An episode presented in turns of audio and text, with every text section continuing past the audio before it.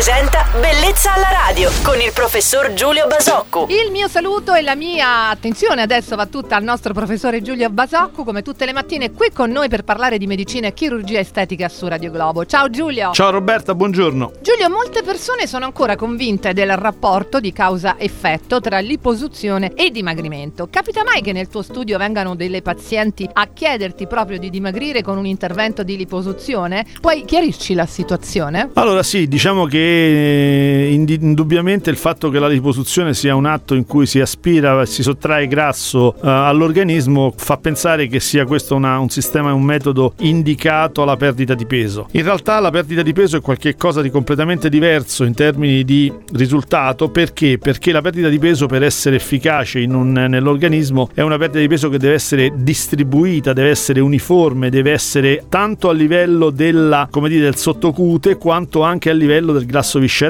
quindi deve essere una perdita di peso dettata, regolata da un'attività metabolica e di conseguenza un apporto calorico adeguati. E la liposuzione in realtà cosa fa? Va a togliere, a sottrarre grasso in zone localizzate e questo fa sì che sia molto utile, sia determinante nel rimodellare, riscolpire alcune zone dell'organismo sia in soggetti sovrappeso che in soggetti normopeso, ma comunque sempre a sottrarre zone e aree localizzate. Quindi in estrema sintesi ribadiamo il concetto che la liposuzione non è un metodo per dimagrire, ma è un ottimo metodo per modellare. Grazie per aver fatto chiarezza ancora una volta su uno tra gli argomenti più interessanti della chirurgia estetica con il nostro chirurgo estetico Giulio Basocco. Ci si ritrova domani su Radio Globo. Ciao Giulio. Ciao Roberta, buona giornata a tutti.